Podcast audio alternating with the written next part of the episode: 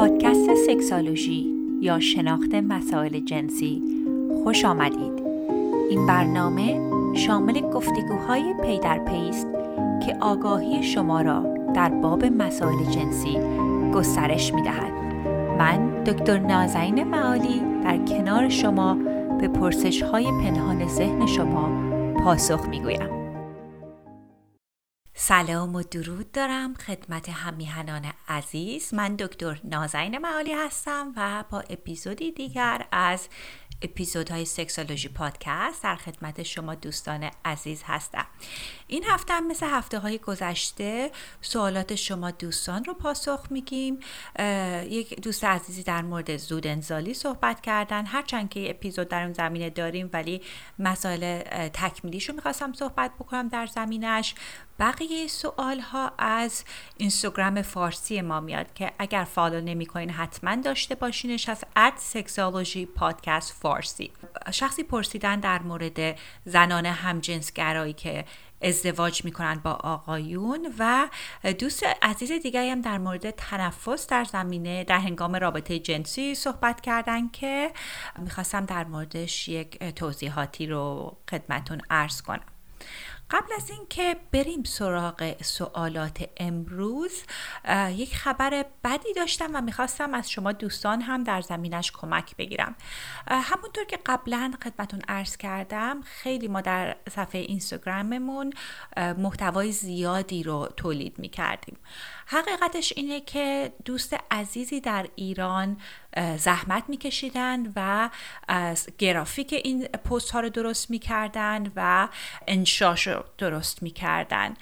چون همونطور که خدمت رو عرض کردم من حدود 25 سال بیشتر از 25 ساله که ایران نبودم و خب حتما کمک احتیاج داره. همونطور که دوستان می‌دونم بعضی مواقع وقتی خودم استوری رو می‌نویسم غلط دیکته ای هستش و همینطور می‌تونید که گرافیک بهتر هم کمک می‌کنه که دوستان بیشتری جذب اطلاعات بشن. متاسفانه این دوست عزیزی که چند ماهی در کنار ما بودن نرم افزاری رو که استفاده می‌کنن به خاطر تحریمایی که هستش دیگه براشون قابل دسترسی نیستش و نمی‌تونن دیگه همراه ما باشن. من هم خیلی ناراحت شدم چون واقعا اولا ایشون که خیلی زحمت کشیدم و مسئله بعدی این هستش که خیلی میشه اطلاع رسانی گسترده تری در اینستاگرام کردش. خب اگر شما مایلید که همراه ما باشید در زمینه تولید محتوا. هر کمکی که می‌تونید آیا می‌تونید صفحه تصاویر گرافیکی درست کنید می‌تونید مطالب رو من معمولا به صورت audio میفرستم بنویسید. یا اگر می‌تونید ویدیو edit بکنید به اینستاگرام فارسی ما direct message بدید. هر چقدر که بتونید کمک کنید خب می‌تونید که یاری کنید که اطلاع رسانی رو ما ادامه بدیم. که ایشالا بشه اون صفحه اینستاگرام فارسی رو نگه داشت. از یک طرفی هم متاسفانه خیلی از طرف دوستان مذهبی و سنتی این صفحه خیلی بهش حمله شده.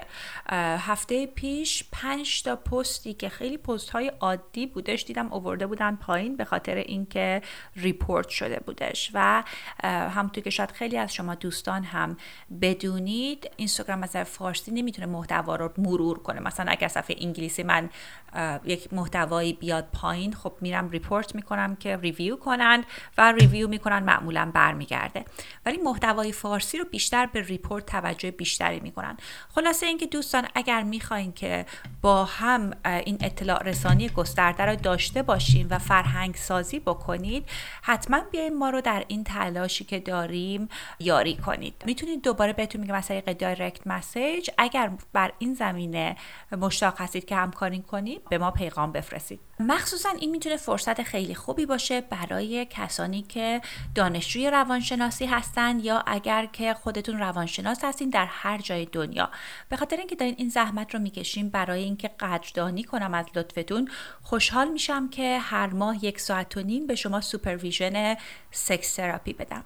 supervision sex therapy این هستش که می‌تونید case های sex therapy تون رو بیارین یا زوج درمانیتون بیارین و با هم در موردش صحبت کنین و supervision براتون انجام بدم. حقیقتا این کاری هستش سرویسی هستش که من ارائه میدم به همکارام. هزینهش هر 50 دقیقش هستش حدود 300 دلار. و به خاطر اینکه می‌دونم که این کاریه که وقت می‌بره خوشحال میشم که به صورت رایگان اگر دوستان همراه ما برای تولید محتوا باشن ده همراه دوستان باشم. میگم چون این پروژه پروژه داوطلبانه و غیر انتفاعی هستش و می‌خوام که با هم بتونیم کمک بکنیم که دانش رو بیشتر کنیم. خب بریم سراغ سوالات امروز. خب سوال اول از دوستی اومده ایشون فرمودند ایمیل فرستادن به خاطر اینکه ایشون جزو ایمیل لیست ما هستند. فرمودن سلام وقت بخیر خانم دکتر بنده 21 سالم هست و زود انزالی اذیتم می‌کنه. شما چه پیشنهادی می‌کنید؟ خب اصلا بیایید در مورد زود انزالی صحبت بکنیم. زود انزالی چه چیزی هست؟ تعریفش چی هستش؟ و به صورت میانگین چه مقداری انزال طول می‌کشه؟ خب تعریف های مختلفی داره. در روانشناسی معمولا میگن که اگر از زمان دخول واژنی انزال کمتر از یک دقیقه طول بکشه یا قبل از دخول واژنی اتفاق بیفته و وقتی که این شرایطی هست که در 75 تا 100 درصد تجربیات جنسیتون این اتفاق میفته زود انزالی هستش. بعضی از متخصصین میگن که اگر کمتر از ده بار بتونید اون دخول و خروج رو انجام بدید. ولی تعریف دیگرش هم این هستش که قبل از اینکه خودتون بخواین که این انزال رو داشته باشید. ببینید در اینستاگرام در جاهای مختلف می‌بینم یک آمارهای عجیبی هست در زمینه اینکه چقدر باید یک شخص طول بکشه که به انزال برسه. یه پست خیلی عجیب نوشته بود اگر کمتر از 20 دقیقه شما دخول رو می‌تونید انجام بدید بیاین از ما داروی زود انزالی تهیه کنید که خب این کلاشی هستش. ببینید به صورت میانگین تمام برنامه عشقبازی و پیشنوازی یه چیزی در میان بین 15 تا 45 دقیقه طول می‌کشه. به نسبت اینکه شما چقدر به پیشنوازی می‌رسید. تحقیقات نشون داده که دخول یک جایی بین دو تا هفت دقیقه هستش میانگینش برای افراد. و چیزی که مهم هست اینه که دوستان هر دو طرف اون لذت جنسی رو تجربه بکنند. و مخصوصا اگر با رابطه است که با خانوم ها در رابطه هستید مدتش لزوما خیلی کمک نمی‌کنه مدت دخول که یک خانوم به ارگازم برسه. این اطلاعات غلطی که افراد دارن چون دو سوم خانوم ها باید تحریک کلیتوریسشون انجام بشه. یعنی فقط از تحریک کلیتوریس به ارگازم می‌رسن یا دخول و تحریک کلیتوریس. و کلیتوریس اون اندام این هستش که قسمت خارجیش یعنی بیرونش خارجی اندام تناسلی خانم ها هست. در حالا اینستاگرام عکسش هم گذاشتیم که بشه به شما راهنمایی بیشتری بشه. و اینکه ببینید مهارت های جنسی از اینکه چقدر بتونید شما این آلت تناسلتون به انزال طول می‌کشه برسه مهمتر هستش. و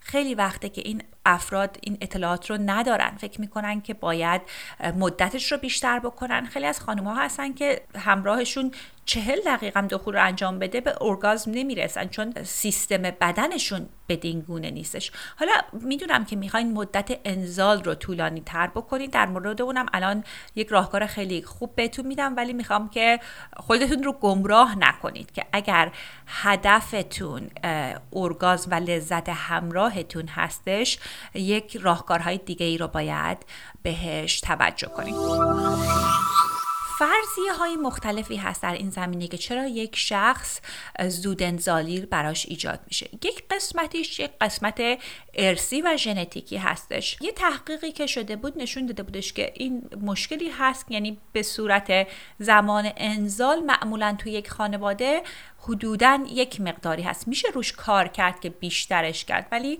یک قسمتیش ارسی هستش. یک قسمت دیگریش یاد گرفتنی هستش. اتفاقی که میفته معمولا وقتی افراد در سن کم خود ارزایی می‌کنن از این ترس دارن که یه کسی بیاد و پیداشون کنه دستگیرشون کنه و می‌خوان سریع در دستشویی یا هر جایی هست این کار رو تموم کنن و تقریبا بدن خودشون رو این آموزش رو بهش میدن که زود انزالی رو داشته باشه. و ببینید وقتی که فکر می‌کنید به این مسئله زود انزالی مهم اینه که در ذهنتون چه چیزی رو بهش فکر می‌کنید. بعضی مواقع آقایون انقدر خجالت می‌کشن از این مسئله که تا ارگازم تجربه می‌کنن انزال رو تجربه می‌کنن خجالت می‌کشن معذرت خواهی می‌کنن یا از خجالتشون دیگه اصلا نمی‌خوان رابطه جنسی رو انجام بدن که باعث میشه که ببینید رابطهشون صدمه بخوره.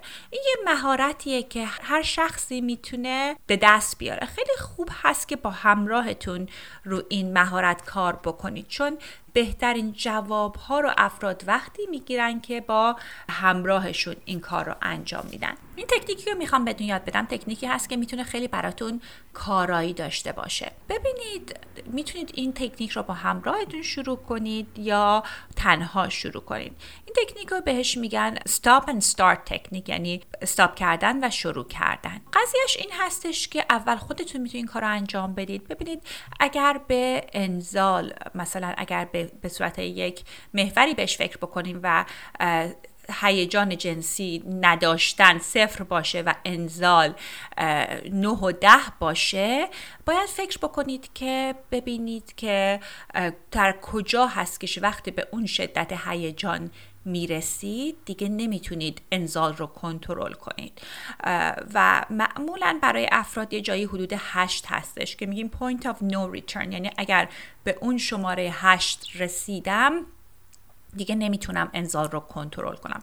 کاری که می‌کنید میاید حالا به صورت خودارضایی به صورت تحریک اندام تناسلیتون رو انجام می‌دید با دستی که چرب نباشه لوبریکن نداشته باشه و اونقدر خودتون رو تحریک بکنید که به شماره 6 و 7 برسید. یعنی هر چقدر که نزدیکتر به اون مرحله انزال باشه و قبلش این کار رو استاپ کنید و انجام ندید خیلی می‌تونه جواب بهتری براتون داشته باشه.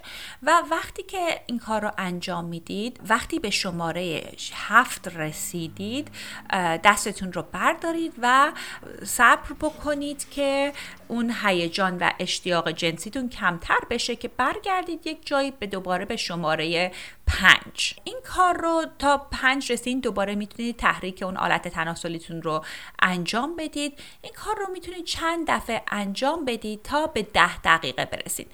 ببینید معمولا افراد دو بار تا سه بار مینیموم این شروع و پایان رو انجام میدن. یعنی start and stop. معمولا حداقل سه تا سایکل باید انجام بشه. اولش که این کار رو شروع می‌کنید مهم هستش که بدونید که ممکنه که نتونید خودتون رو کنترل بکنید. و کاملا اوکی هستش. اگر که خودتون رو کامل می‌تونید هر دفعه کنترل کنید نشون میده که خودتون رو اونقدر به چالش ننداختید. چون هدف ما این هستش که بتونیم شما رو به اون اوج برسونیم ولی مانع این بشیم که شما انزار رو تجربه بکنید. وقتی که حالا خودتون با این راه به ده دقیقه رسیدیم حالا میایم با دستی که بهش روغن زدیم یا لوبریکن زدیم این کار رو انجام میدیم که این می‌تونه یک مقدار این کار رو سختتر کنه. مرحله بعد اینه که این کار رو با همراهمون انجام بدیم. یعنی این دست همراهمون باشه و مرحله آخر این هست که همراهمون هنگام رابطه جنسی این کار رو انجام بدیم این کاری هستش که اگر درست انجام بدید خیلی جواب خوبی می‌گیرید. من ملجو داشتم که بعد از سه چهار هفته تونستن مدت انزالشون رو خیلی تعویق بندازن. یه نکته دیگه هم هست دوستان که بعضی مواقع مشکل مسئله نورولوژی هستش یعنی نورولوژیکال پرابلم هستش. خب شخص نمی‌تونه که اون کنترل رو انجام بده. ولی اگر که این, این تکنیک آغاز و پایان رو انجام دادید و تونستید حتی ده ثانیه 20 ثانیه این کار رو به تعویق بندازید نشون میده که شما این توانمندی رو دارید که این راه استاپ اند ستارت رو انجام بدید و جوابش رو ایشالله بگیرید.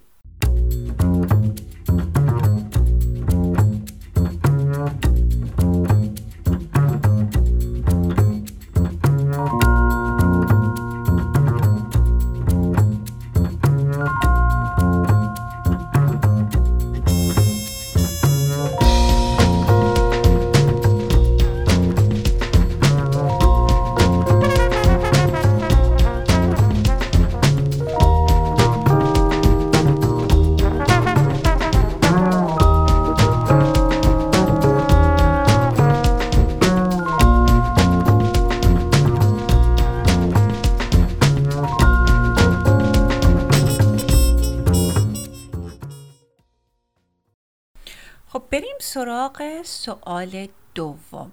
سوال دوم از یک آقای اومده ایشون فرمودن سلام ممنون میشم بیشتر راجع به تمرین های تنفسی در سکس راهنمایی کنید می‌خواستم یه چند مطلب در این زمینه اشاره کنم. ببینید چه خانم ها و چه آقایون به خاطر اینکه بتونن برانگیختگی جنسی رو تجربه کنن در نرو سیستمشون باید در قسمت میگن rest and digest باشن. یعنی در قسمت این باشن که خیلی هیجانات بالا نباشه. ببینید دو قسمت داریم. Fight and flight and freeze داریم که یک شرایطی هستش که وقتی که ما در خطر هستیم بدنمون در اونجا قرار داره که خون معمولا به پا میره و به مغز میره و اندام تناسلی نمیره.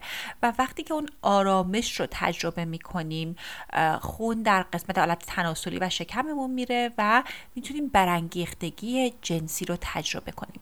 این فکر فرایندیه که از مسئله تکاملی و بیولوژی تکاملی اومده. چون شما فکر بکنید که اگر که یک ببر به شما حمله بکنه خب اگر که شما نعوز رو داشته باشید در خطر خواهید بود. از در این بیولوژی تکاملی در خون داره هدر میره و این امکان اینکه شما رو یه قسمتی از بدنتون آلت تناسلیتون رو بگیره یا این ببر شکار کنه خب خیلی بیشتر هستش. به خاطر همین هست که خون به قسمت های ضروری میره.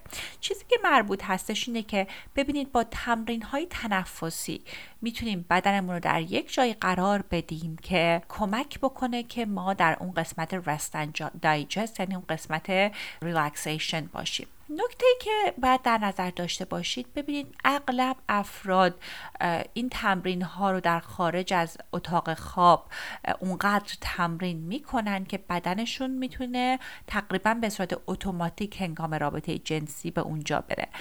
کاری رو که می‌تونید انجام بدید ببینید که حداقل سه بار در روز به چهار تا چرخه این تمرینی که میگم انجام بدید. دم رو چهار شماره طول بدید نفس رو چهار شماره نگه دارید باز دم رو به صورت 6 تا 8 شماره طول بدید. اگه این رو وقتی انجام بدید سعی کنید که تنفس رو از قسمت ناحیه شکمتون انجام بدید که جایی که از قفسه سینه باشه که این تنفس های عمیق بتونه کمک بکنه که بدن شما اون حالت ریلکسیشن درش ایجاد بشه و بتونید اون برانگیختگی جنسی رو تجربه کنید. این مسئله تنفس کلی در هنگام رابطه جنسی هستش. قسمت بعدی که بعد در نظر داشته باشید این مسئله ای هستش که چگونه در هنگام رابطه جنسی بعضی ها دوست دارن تنفسشون همگام باشه. یعنی تنفس رو با همراهشون تنظیم کنه و کمک می‌کنه که یک آرامش و نزدیکی بیشتری رو تجربه بکنن. ببینید حالا این منظورم از تنفس همگام با پارتنر در هنگام رابطه جنسی این هستش که دو تا روش متداول هست برای همگام کردن تنفس با همراه. هر دو راه اولش که هر دو زمان دم و هم همزمان بازدم رو انجام بدین و همین روند رو ادامه دهید. بعضی مواقع افراد در دوران پیشنوازی این کار رو انجام میدن. برای مثال روبروی هم می نشینن به چشمای هم نگاه می‌کنن. معمولا یکی از افراد دستش رو به سینه همراه می‌ذاره و تنفس رو با هم تمرین می‌کنن. یعنی هر دو با هم دم و بازدم رو انجام میدن. راه دیگه این هستش که شما دم رو انجام بدید وقتی که همراهتون بازدم رو انجام میده و برعکس. این سینک کردن هم می‌تونه کمک بکنه که اون احساس نزدیکی رو با همراهتون تجربه بکنید و یکی از تمرین های تانترا از خیلی در مورد این spirituality یعنی اون حالت روحانی و رابطه جنسی صحبت کردن که یکی از این تمرین های تانترا هستش که حتی می‌تونید این کار رو برای پنج تا هفت چرخه در موقع پیشنوازی انجام بدین که کمکتون می‌کنه از اون شلوغی ذهن خارج بشید و به اون لحظه بیاین. حالا اگر که تونستید مدت 5 تا 6 بار رو با هم انجام بدید کم کم می‌تونید تعداد رو بیشتر بکنید و هنگام رابطه جنسی هم این رو انجام بدید. سوال بعدی از یک آقا میاد. فرمودن خواهش می‌کنم در مورد زنان همجنسگرا صحبت کنیم که ازدواج می‌کنن به هر دلیلی و زندگی خودشون و اون مرد رو نابود می‌کنن. ببینید من خیلی از ازدواج های mixed orientation رو در دفترم دیدم. منظورم mixed orientation یعنی گرایش های جنسی متفاوت. حالا یکی از همراهان همجنسگرا هستش همراه دیگه شخصی است که straight هستش یعنی گرایشش به جنس مخالف هستش یا یکی از طرفین گرایشش به هر دو جنس هستش.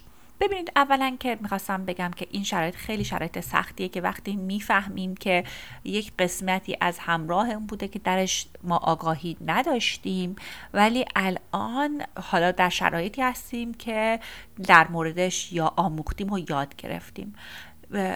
ولی چیزی رو که من اغلب با مراجعینم می‌بینم اینجوری نیست که یکی از همراهان بدونن که یعنی آگاهی کامل داشته باشن که گرایششون فقط به جنس موافق هست و ازدواج رو بکنن. ببینید توی جامعه هایی که جامعه های بسته و سنتی هستش خب مشخصه که گرایش به جنس موافق خیلی تبو هست. اغلب افراد می‌خوان این قسمت از وجودشون رو سرکوب بکنن. ولی گرایش جنسی به یک جنس موافق یا مخالف یا هر گرایش جنسی از سن خیلی کم در ما هست و مادرزادی هست. یعنی چیزی نیست که بتونیم در خودمون عوض بکنیم. پس چه اتفاقی میافته؟ این هستش که انقدر با خودمون تضاد داریم که این شوق جنسی این جاذبه جنسی رو در خودمون کاملا سرکوب می‌کنیم و حالا به صورت یک چیز خیلی باعث خجالت برای ما در میاد که اصلا کلا از سکس زده هستیم یعنی سکس نمی‌خوایم. یا اینکه اصلا میگیم که ما گرایش جنسی نداریم. یعنی میگیم asexual هستیم. من اینو بارها بارها هم دیدم. یعنی اصلا میان اغلب زوجین که میگن که همراه من از سکس بدش میاد و بعد که با هم خیلی مدت طولانی کند و کاش می‌کنیم این مسئله گرایش جنسی از توش در میاد. ببینید من فکر می‌کنم اغلب این افراد هم قربانی این جامعه که دیدگاه منفی به گرایشات همجنس داره هستند. به خاطر اینکه اگر یک جامعه پذیرش این رو داشت که افراد گرایش های جنسی مختلفی داشتن خب افراد می‌تونستن این قسمت خودشون رو قبول کنن و واقعا انقدر شرایط سختی برای خودشون و همراهشون ایجاد نمی‌کرد. ولی دوستان این هم در پرانتز بگم که اگر همراهتون همجنسگرا در اومد لزوما آخر رابطه شما نیستش. برای بعضی از افراد هست برای بعضی افراد نیستش. من مدل های مختلفی دیدم که افراد روش کار کردن. حالا سه نمونه مختلف رو الان خدمتتون عرض می‌کنم. نمونه اول یک زوجی بودن که همسرشون اومدن پیش من. اول گفتن تماس گرفتن و گفتن که ما می‌خوایم تنظیم خانواده کنیم می‌خوایم بچه داشته باشیم. ولی زن من اصلا رابطه جنسی نمی‌خواد و اصلا میگه گرایش جنسی ندارم به خاطر اینکه میگه با وزنش راحت نیست به خاطر اینکه میگه که افزایش وزن داشته و نمی‌خواد رابطه جنسی داشته باشه خجالت می‌کشه وقتی رابطه جنسی داری می‌خواد اتاق حتما تاریک باشه و اینکه حالا می‌خوایم ببینیم که چگونه این برنامه ریزی جنسی رو انجام بدیم که بخواد همسرم این شوق جنسیش بیشتر بشه. گفتم خب تشریف بیارید با همراهتون برای جلسه زوج درمانی. یک مقداری اومدن تا چند دو سه جلسه اومدن و همراهشون اصلا اسم رابطه زوجین میومد رابطه سکس میومد اصلا میزن زیر خیلی حالت دفاعی می‌گرفتن و اینکه بعد از یک مدتی که با هم کار کردیم من احساس کردم اصلا ایشون تو این برنامه ها نیستن یعنی دنبال افزایش میل جنسی و اینا نیستن. همش می‌خوان از این قضیه تفره برن. خلاصه اینکه بعد از اینکه با ایشون من تنها ملاقات کردم البته با رضایت همراهشون چون وقتی زوج درمانی می‌کنید باید همه در تمام پروسه در جریان باشن. خلاصه این بگم که بعد که با ایشون ملاقات کردم به من گفتن که من اصلا نمی‌خوام رابطه جنسی داشته باشم. بیشتر که با هم کار کردیم مشخص شد که ایشون اصلا عشق و گرایش جنسیشون به رئیسشون که یک خانوم دیگه بود بودش و هرچی با هم بررسی کردیم اصلا اینا ایشون هیچ وقت هیچ گرایشی به مرد نداشتن و اومدن اینو به همسرشون گفتن. همسرشون هم خیلی شوکه شده بود و اصلا یه حالت خیلی بدی درش ایجاد شده بود چون اینا در مرز این بودن که با هم زندگی زناشوییشون رو قوی تر کنن و بچه داشته باشن و اینکه اومدن یک مقداری در مورد صحبت کردن که خب حالا گزینه هامون چی هستش گزینه هامون این هستش که رابطه باز یعنی اینکه حالا هم ایشون خانم برن با افراد دیگه رابطه داشته با خانم های دیگه. گزینه این بعدیش هست که خانومشون همراهشون رابطه جنسی نداشته باشه. گزینه بعدی هم اینه که صبر کنم و ببینم به کجا می‌رسه. خلاصه اینکه بعد از یک مدتی که کار کردیم آقای گفتم من نمی‌خوام مثل یک زندانبان باشم که زنم رو مجبور کنم که در راه عدم خوشبختی هم راه هم قرار بگیرم و با اینکه خیلی ناراحت شدن و خیلی شوکه شدن جدا شدن. ولی وقتی که این چیزها در مورد صحبت می‌کردیم می‌خوام همیشه می‌گفتن از کودکی یک حالتی رو توجه کرده بودن به این گرایش ولی اصلا چون خانواده بسیار مذهبی بودن اون گرایش رو کاملا در خودشون سرکوب کرده بودن و خالی بعدا با همسرشون آشنا شده بودن و عاشق خلق و خوی همسرشون شدن و فکر کردن که خب من که اصلا اهل سکس نیستم و اصلا شاید من کسی هستم که خانم هم طبیعی است که رابطه جنسی رو دوست نداشته باشن این نمونه ایش بود که جدا شدن. نمونه ای بودش که من یک زوجین دیگه رو باشون کار با زوج دیگه کار می‌کردم که دوباره به همین صورت بود که همراهشون بهشون گفته بودن که ایشون اعتیاد جنسی داره چون تنوع طلبی جنسی داشت. همونطور که قبلا گفتم به اعتیاد جنسی خیلی به عنوان روانشناس دیگه اعتقاد ندارم. یک موقعی بود که فکر می‌کردم که این دیدگاه درستیه. حتی اگه برین تو کاتالوگ پادکستمون همون 6 7 سال پیش می‌بینید یه اپیزود هم در زمینش دارم. ولی بعد از یه مدتی متوجه شدم که بعد از اینکه تحقیقات جدید رو خوندم این یک مقدار نگرش منفی از اعتیاد به جنسی و نگرش جدید روانشناسی حتی توی کتاب های بیماری های جنسی مال DSM که در مورد بیماری های روانی و جنسی صحبت می‌کنه چیزی به عنوان اعتیاد جنسی نداریم. ولی حالا خلاصه داستان طولانی رو کم کنم اینه که تنوع طلبی جنسی رو داشتن. خانم هم می‌گفتن من اصلا رابطه جنسی رو نمی‌خوام. بعد از یه مدتی که با هم کار کردیم باز دوباره بعد از چندین جلسه متوجه شدیم که ایشون از سن کم عاشق دخترها بودن خانمها بودن باشون رابطه داشتند و گرایششون به آقایون بسیار کم بودش. ببینید بعد گرایش جنسی هم اینجوری نیست که شما برای اغلب افراد که شما یا گرایش کاملا به جنس موافق دارین یا کاملا به جنس مخالف دارین. معمولا افراد در یک جایی از این گزینه ها هستن. ممکنه گرایش به هر دو باشه یا یک مقدار گرایش به یک نفر بیشتر باشه یا کمتر باشه. یعنی اینجوری به اون سیاهی و سفیدی نیستش قضیه. و بعد از اینکه با هم کار کردیم به این نتیجه رسیدیم که خب حالا الان قضیه اینه که گرایش این خانم شوق جنسیش بیشتر با خانم هاست. اصلا هم دنبال طلاق نبودن. یعنی گفتم ما نمی‌خوایم جدا بشیم ما بچه داریم و دوست داریم زندگیمون رو نگه داریم. و به این نتیجه که رسیدیم این بودش که می‌خواستن با هم رابطه های تریسام داشته باشن. و ایشون حالا خانم دوست داشتن که این رابطه رو جدا همراهشون داشتن و خیلی بعد از یک مدتی که این کار رو انجام دادن در مورد این فکر این بودن که چگونه این رفتارها رو می‌تونن توی انجام بدن کودکشون نفهمه بقیه افراد در محیطشون نفهمن. الان هم هنوز بعضی موقع ها برای من پیغام می‌زنن که رابطه خیلی گرمی دارن چون به غیر از رابطه جنسیشون رابطه خوبی داشتن. و این راهکار راهکاری بود که براشون جواب می‌داد. نمیگم این راهکاریه که برای همه جواب میده چون ببینید یه کانسپتی که میگن میل گیز یعنی خیلی از خانمای هم جنسگرا اصلا نمی‌خوان در مقابل یک آقای دیگه رابطه جنسی داشته باشن. ولی برای این خانم همون چارچوب و همون ساختار هم خیلی جذاب بود و باعث شد کمکشون کرد که یک تجربه رو بتونن داشته باشن و ایشون هم که قبلا بهشون برچسب تنوع طلب زده بودن تونستن اون تجربه هایی که هیجان بهشون می‌داد رو داشته باشن. و حالا مطمئنم تعداد زیادی از شما دوستانم که دارین این رو گوش می‌دید خیلی دارین قضاوتشون می‌کنین. ولی چه اهمیتی داره اگر در خلوت خودشون افراد تونستن زندگیشون رو نگه دارن زندگی کودکانشون رو نگه دارن؟ چه اهمیتی داره که قضاوت من و شما چی باشه؟ خب این بود سوال های این هفته ما. قبل از اینکه خداحافظی کنیم یه خواهشی می‌خواستم ازتون بکنم.